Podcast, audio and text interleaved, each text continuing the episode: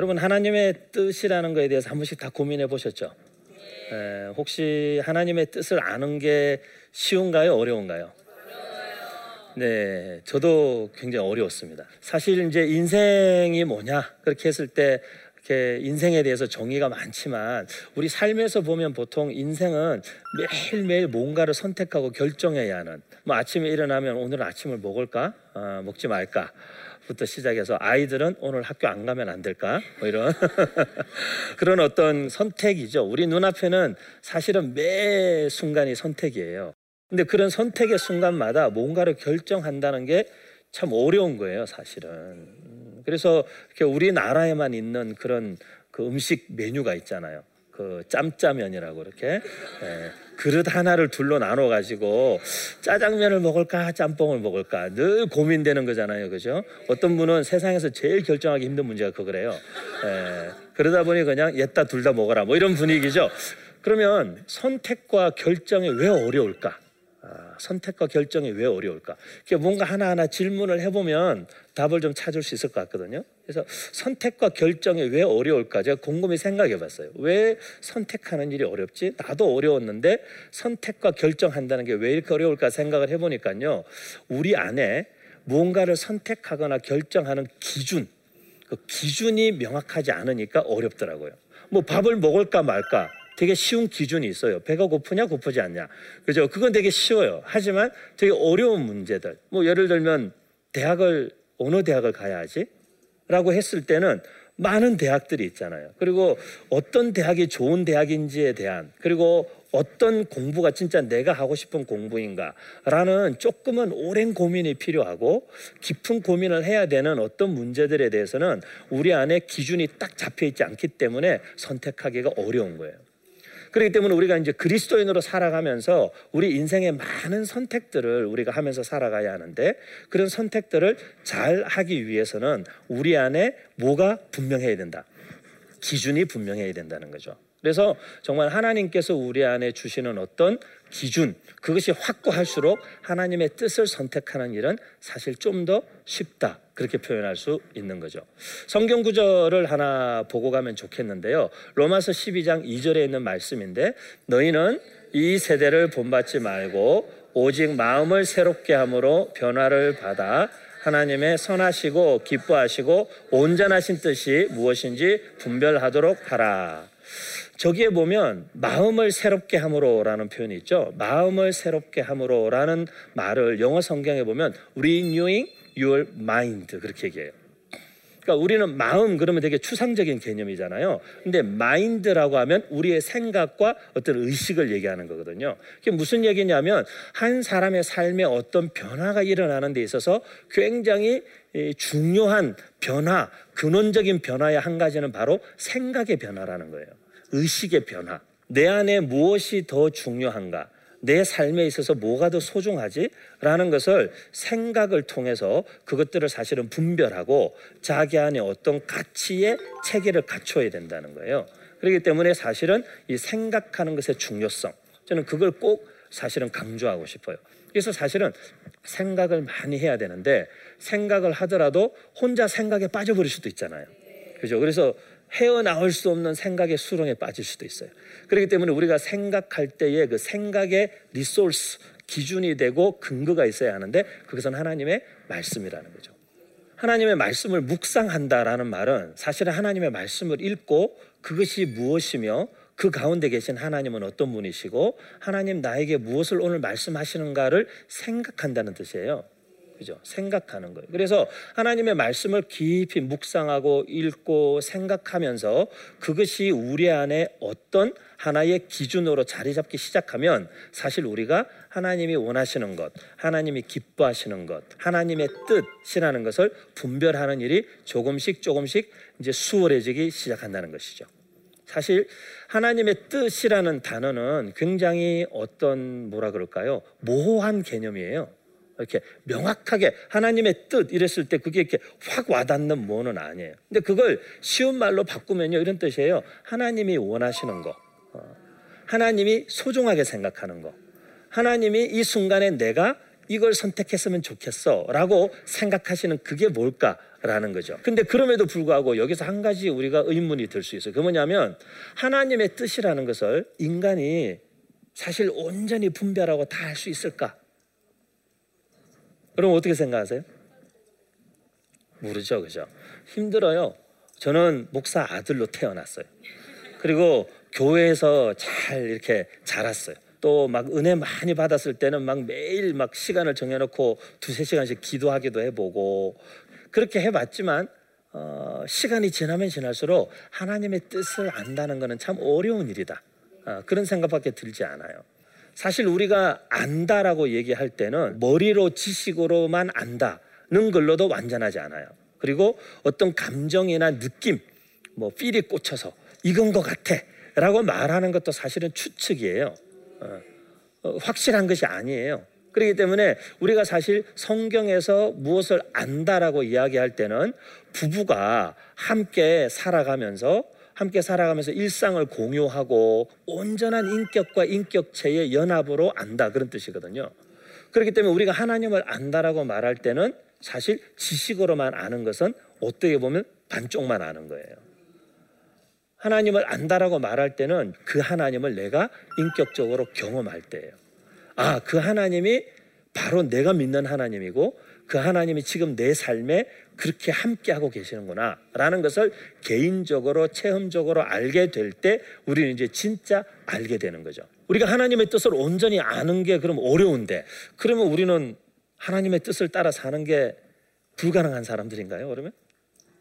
그러진 않죠. 저는 성경에서 제가, 제가 굉장히 요즘 젊은이들 표현으로 애정하게 된 에, 문법적으로 맞지 않는데 애들은 이런 표현을 좋아하더라고요. 제가 애정하게 된 단어가 있어요. 그 단어가 뭐냐면 인도하심이라는 단어예요. 어, 인도하심. 제가 많은 청년들을 지금까지 한 20년 넘게 가르치고 상담하고 뭐 한국에서도 해외에서도 여러 곳에 가서 집회들을 인도하면서 많은 청년들을 만나고 대화를 해보면 한 두세 가지로 항상 압축이 돼요. 그 첫 번째는 뭐냐면 단연 나는 누구지? 그리고 나는 왜 살지? 이런 조금 이제 철든 청년들은 이런 존재에 대한 고민을 해요. 나는 왜 사는 거지? 나는 누구지? 이런 고민을 해요. 그 다음에 이제 두 번째 조금 이제 실용적인 고민을 하는 친구들은 어, 나는 누구하고 살아야 되지? 그런 고민을 해요. 사실은 연애, 결혼, 친구 관계 이런 모든 게 다 누구에 대한 고민이에요. 나는 누구하고 살지? 그리고 세 번째, 나는 뭘 하고 살아야 되지? 전공, 진로, 대학, 무슨 취업. 그런데 이 세 가지 선택을 하는 데 있어서 너무 많은 때로는 옵션이 눈앞에 있는 것 같은 거죠. 대학도 얼마나 많아요. 그죠? 그리고 직장도 얼마나 많아요. 그리고 자매도 많고 형제도 많아요. 도대체 누구를 선택하는 거고 어떤 사람이고 어디지? 나는 누구 여긴 어디? 뭐 이런 고민이죠. 근데 그런 고민들을 하면서 이들이 선택하고 결정하는 걸 딱 가로막고 있는 아주 견고한 장벽 같은 게 하나 있어요. 그게 뭐냐면 하나님의 뜻이라는 개념이에요. 생각보다 신앙 좋다는 많은 청년들이 하나님의 뜻이라는 단어 때문에 아무 선택도 못 하고 있어요. 왜냐하면 두려움이 있는 거예요. 왜냐하면 내가 선택했는데 하나님의 뜻이 아니면 어떡하지? 이런 두려움이 있는 거죠. 그럼 마치 이렇게 하나님 막 한 대 때리실 것 같고 혼날 것 같고 막 잘못 선택하면 막 엄청 고생하다가 막, 막 고생 고생 끝에 어떤 길을 찾아오게 될 것 같고 이런 두려움이 있어요. 근데 그 두려움 때문에 아무 결정과 선택을 못 해요. 근데 우리가 성경을 가만히 보면 하나님은 절대 두려움으로 사람을 움직이지 않아요. 하나님은 사랑이 많은 분이 아니고 하나님은 사랑 그 자체예요. 그죠? God is love 그렇게 얘기했잖아요. 하나님이 사랑이죠. 그래서 우리를 위해 자기 아들까지 주신 분이신데 아들까지 줘서 우리를 자녀 삼자고 해서 자녀 삼으셔 놓고 뭘 하나 잘못 선택했다고 너 한번 혼나 봐. 이렇게 하실 분이 아니에요 사실은. 우리가 어떤 선택을 하고 길을 가는 데 있어서 잘못된 선택을 할 수 있죠. 왜? 우리가 항상 하나님의 뜻을 잘 아는 게 아니니까. 하지만 그럴 때에도 우리가 두려워하지 말기를 원하시는 거예요. 그래서 선택 두려워서 아무것도 선택하지 못하고 이러지도 저러지도 못하고 세월만 보내는 인생이 아니라 사실은 그분의 사랑 안에서 그리고 요한 1세에도 우리에게 말씀하셨어요. 그죠? 온전한 사랑이 우리에게 오면 모든 두려움을 내어 쫓는다. 그렇게 말씀하셨어요. 그렇기 때문에 하나님의 사랑에 대한 신뢰가 있다면 선택할 수 있어요. 왜냐하면 잘못 선택하면 무슨 일이 벌어질까요? 혼내시는 게 아니고 그분이 바른 길로 인도해 주시는 거예요. 얼마나 감사한지 몰라요. 인도하심이 그래서 저는 정말 너무너무 감사한 거예요. 아, 제가 가끔 내비게이션 설명해요. 내비게이션. 내비게이션 제일 먼저 뭐 하시죠? 제일 먼저 목적지를 입력하잖아요. 그죠? 주소 입력. 그렇게 하면 그 다음에 내비게이션이 하는 일은 현재 위치, 내가 어디에 있는가, 그죠? 현재 위치를 파악해서 길을 쫙 보여줘요, 그죠? 그러면 이제 안내 이렇게 누르면 이제 딱 이렇게 지도가 펼쳐져요. 그런데 내비게이션이 언제부터 말을 하기 시작하죠? 네, 맞아요. 맞아요. 차가 출발하고 움직여야 내비게이션이 말하는 거예요. 그죠? 목적지를 찾아놨어요. 지도도 다 보여줬어요. 가는 길도 다 알아요. 그런데 가만히 있으면 내비게이션도 가만히 있어요. 근데 운전하고 이렇게 출발하면 근데 내비게이션이 늘 항상 애매한 게 이렇게 딱 특히 골목길에 있을 때는 나가서 이게 좌회전인지 우회전인지 지도가 되게 애매할 때가 있어요. 그래서 지도가 분명히 좌회전인 것 같아서 좌회전 했는데 띠리링 소리 나면서 경로를 재탐색 중입니다. 알고 보니 오른쪽이었어요. 예, 그죠? 그런데 경로를 재탐색 중입니다. 저는 그 말이 너무 은혜스러운 거예요. 왜냐하면 마치 길 잃어버린 우리 인생을 인도하시는 하나님 몸성 같은 거예요. 제가 왜 이런 말씀 드리냐면 두려워서 선택 못하고 결정 못하는 것만큼 저는 후회되는 일이 없을 것 같아요. 하나님은 우리가 두려워서 아무것도 선택 못하기를 원치 않으세요. 우리는 그 순간에 완벽한 선택을 하지 않고 최선의 선택을 하는 거예요, 사실. 그렇잖아요. 우리가 어떻게 완벽한 선택을 해요? 사실은 우리는 최선의 선택을 하고 살아갈 뿐이에요. 하지만 때로는 우리의 최선이 하나님이 원하시는 기준에 못 미칠 수 있어요. 우리의 영적 상태에 따라서도 다를 수 있고 그럼에도 불구하고 걱정하지 않아도 되는 이유는 뭐예요? 하나님이 우리를 인도해 주시기 때문에 잘못된 경로로 접어들면 띠리링 소리가 나면서 우리에게 다시 거기가 아니야. 전방 200m에서 유턴해라. 이렇게 말씀하시는 거죠. 그래서 우리 삶을 하나님이 인도해 주세요, 항상. 근데 내비게이션이 출발해서 잘 가다가 안내를 안 할 때가 있어요. 연결 신호가 끊겼을 때예요. 터널 안에 들어간다든지, 그죠? 연결 신호가 끊겼을 때예요. 무슨 얘기냐면 하나님께서 우리의 삶을 실시간으로 늘 인도하시는 그 인도하심 가운데 거하려면 우리가 사실은 하나님하고 항상 어떻게 돼 있어야 된다? 연결되어 있어야 되는 거예요. 늘 하나님과의 깊은 교제 속에 하나님과 연결된 삶을 살아가면 실시간으로 하나님이 우리를 그때그때 사인도 주시고 다른 사람의 말을 통해서도 어느 날들은 하나님의 또 목사님의 설교 말씀을 통해서도 주로 이렇게 저는 샤워할 때 영감이 많이 임해요. 번떡번떡 제가 고민했던 문제들이 그 시간에 막 이렇게 깨달아지는 게 굉장히 많아요. 알 수 없어요. 하나님이 언제 어디서 어떤 방법으로 우리를 인도하실지는 알 수 없지만 중요한 것은 늘 하나님께 묻고 하나님은 묻는 것 자체를 되게 기뻐하세요. 왜냐하면 우리가 하나님께 묻는다는 것은 그분을 존중한다는 뜻이잖아요. 저는 하나님이 원하시는 선택을 하고 싶어요. 그런 뜻이잖아요. 그렇기 때문에 그 묻는 것 자체가 답을 알고 모르고 다른 선택을 하고 못하고를 떠나서 묻는 것 자체가 사실 하나님과의 관계에서는 굉장히 중요한 일이에요. 근데 여기서 중요한 한 가지 포인트가 더 있는데요. 많은 사람들이 하나님의 뜻을 아는 것에 엄청 꽂혀 있어요. 그러니까 내가 원하는 걸 알고 싶은 마음이 너무 큰 거야. 사실 우리가 누구의 마음을 잘 헤아리고 싶으면 그 사람하고 먼저 친해져야 되잖아요. 근데 우리가 하나님과의 관계에 있어서도 때로는 하나님의 뜻, 하나님이 원하시는 거, 하나님을 위해서 뭘 하고 싶다. 하나님 위해서 나는 이런 걸 하고 싶다. 이렇게 뭘 하고 싶고 원하는 거, 뜻, 그런 걸 아는 데는 엄청 관심 많은데 하나님을 아는 일에 관심 없는 경우가 많아요. 사실 하나님의 뜻을 잘 알고 싶으면 하나님과 친하게 지내면 돼요. 하나님하고 친하게 지내면 아 하나님은 이럴 때 되게 기뻐하시는구나. 아, 하나님은 이런 걸 좋아하시는구나. 아, 하나님 이럴 때는 약간 삐지시는구나. 아, 하나님 이럴 때는 약간 섭섭해 하시는구나. 알 수 있잖아요. 그래서 그 하나님을 아는 친밀함이 사실은 어떤 우리의 선택과 결정에 있어서 중요한 기준이 돼요. 그래서 우리가 하나님하고 친하게 지내야 돼요. 하나님하고 친하게 지내면서 하나님의 마음을 헤아리는 것에 익숙해지면 사실 우리가 하나님의 뜻을 따라서 선택하고 결정하는 것도 사실 어렵지 않아요. 우리가 선택하지 못하는 것은요, 두려워서 선택하지 못하는 것은 어쩌면 우리가 하나님을 더 신뢰하기보다 자기 자신을 더 신뢰하기 때문일 수 있어요.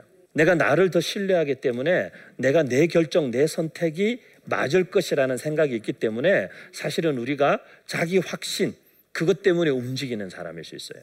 근데 우리가 진짜 하나님을 신뢰하고 진짜 하나님을 믿는다면 사실은 그래 나는 부족하니까 나는 연약하니까 나는 모를 수도 있으니까 나는 어, 하나님께 맡기고 지금 내가 볼 때 이게 그래도 최선인 것 같으니까 나는 이 길을 가겠어. 그리고 한 길을 어, 가고 한 걸음 내딛으면 하나님께서 띠리링 그래서 여기서 좌회전 아니고 우회전인데 이렇게 말씀하시거든요. 그 선택의 순간순간마다 하나님을 더 깊이 신뢰하고 하나님의 뜻을 아는 것이 어렵긴 하지만 사실 불가능하지는 않다. 그리고 하나님의 뜻을 선택하는 데 있어서 우리가 두려움보다는 그분의 사랑을 신뢰함으로 선택해야 한다. 그리고 우리가 그 두려움이 아니라 사랑을 신뢰하고 선택했을 때에 그분께서 우리가 때론 잘못된 선택을 해도 우리의 삶을 인도해 주시기 때문에 아무것도 선택하지 말고 또 선택 못하고 그냥 가만히 있는 삶을 살아서는 안 된다는 거예요. 그래서 여러분 그분의 사랑을 신뢰하고 용기 있게 선택하십시오. 그러면 하나님이 인도하시고 하나님이 책임지시고 하나님이 그 선택을 통해서 상상할 수 없는 일들을 이루십니다.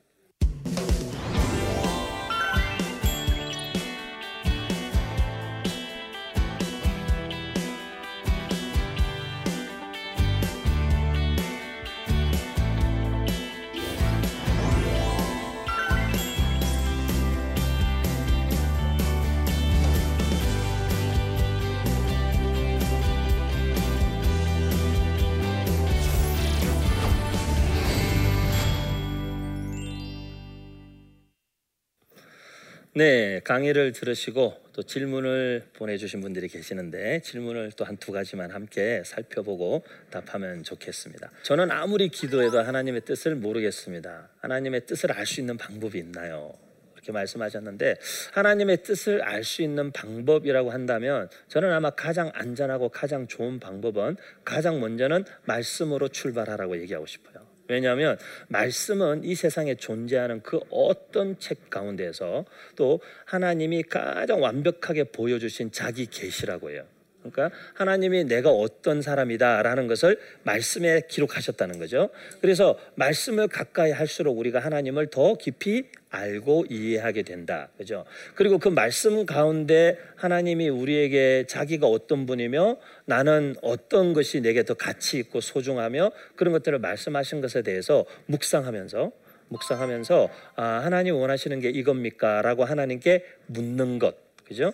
묻는 행위 자체가 굉장히 중요하다. 왜냐하면 그것은 그분에 대한 존중을 의미하기 때문에 잘 들여다보는 게 굉장히 중요합니다. 두 번째 질문이 있는데요. 목사님께서는 지금까지 하나님의 뜻대로만 인생을 사셨나요? 되게 따지는 것 같은데. 혹시 하나님의 뜻이 아닌 다른 길을 택하신 적은 없으신가요? 왜 없겠어요? 네, 왜 없겠어요? 저도 이렇게 청소년 시기에는 질풍노도의 시기를 보내면서 이렇게 막 제 생각대로 제 고집대로 일부러 막 이렇게 더 하나님이 기뻐하시지 않는 일만 해보려고 막 그렇게 하고 하나님께로부터 도망가 보려고 막 이렇게 애도 써보고 또 막 왜 내가 목사의 아들로 태어나가지고 나에게는 종교의 선택에 자유가 주어지지 않았을까 어? 그런 생각도 해보고 그런 고민의 시기를 다 보내봤죠 저희도 그리고 지금도 이제 목회의 길에 접어들어서 한 거의 이제 딱 20여 년 사역을 했는데요. 어, 지난 20여 년을 돌이켜 보면 정말 제가 잘못 선택했구나. 잘못 판단했구나 후회와 아쉬움도 많이 남아요. 어, 그래서 늘 사실은 기도하게 되고 오히려 지금을 더 조심하게 되죠. 그리고 지금 이제 남은 삶을 진짜 더 하나님의 뜻을 잘 분별하고 그분을 기쁘시게 하는 길을 가야겠다라는 마음 때문에 이제 그분의 눈치를 더 잘 살피는 거죠. 하나님 진짜 원하시는 거, 하나님 진짜 기뻐하시는 거, 그거의 삶을 온전히 다 이제는 정말 더 드리고 싶다. 더 많이 드리고 싶다. 그래서 하나님하고 더 친해지고 싶어요. 어, 하나님을 더 사랑하고 싶은 갈망이 일어나면 저는 사실 더 바랄 것이 없을 것 같아요. 그래서 우리 살면서 하나님 더 많이 사랑하고 하나님 기뻐하시는 삶을 다 살아갈 수 있는 저와 여러분 되면 참 좋겠습니다. 긴 시간 강의 들어주셔서 감사합니다. 이만 마치겠습니다.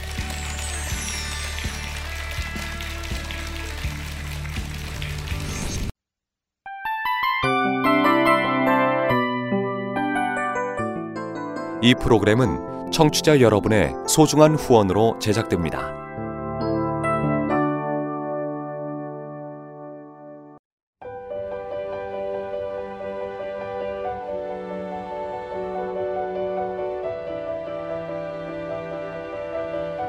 세상에는 수많은 교회들이 있지만 더 깊이 있는 말씀 강해를 찾기 위해 크기로만 교회를 선정하지 않습니다. 보다 좋은 영적 콘텐츠를 더 많이 나누기 위해 방송비를 받지 않습니다. 1년 365일 복음만 전하고 싶어서 우리는 광고를 하지 않습니다. 온누리의 복음을 땅끝까지 CGN TV와 함께 땅끝 선교사가 되주세요.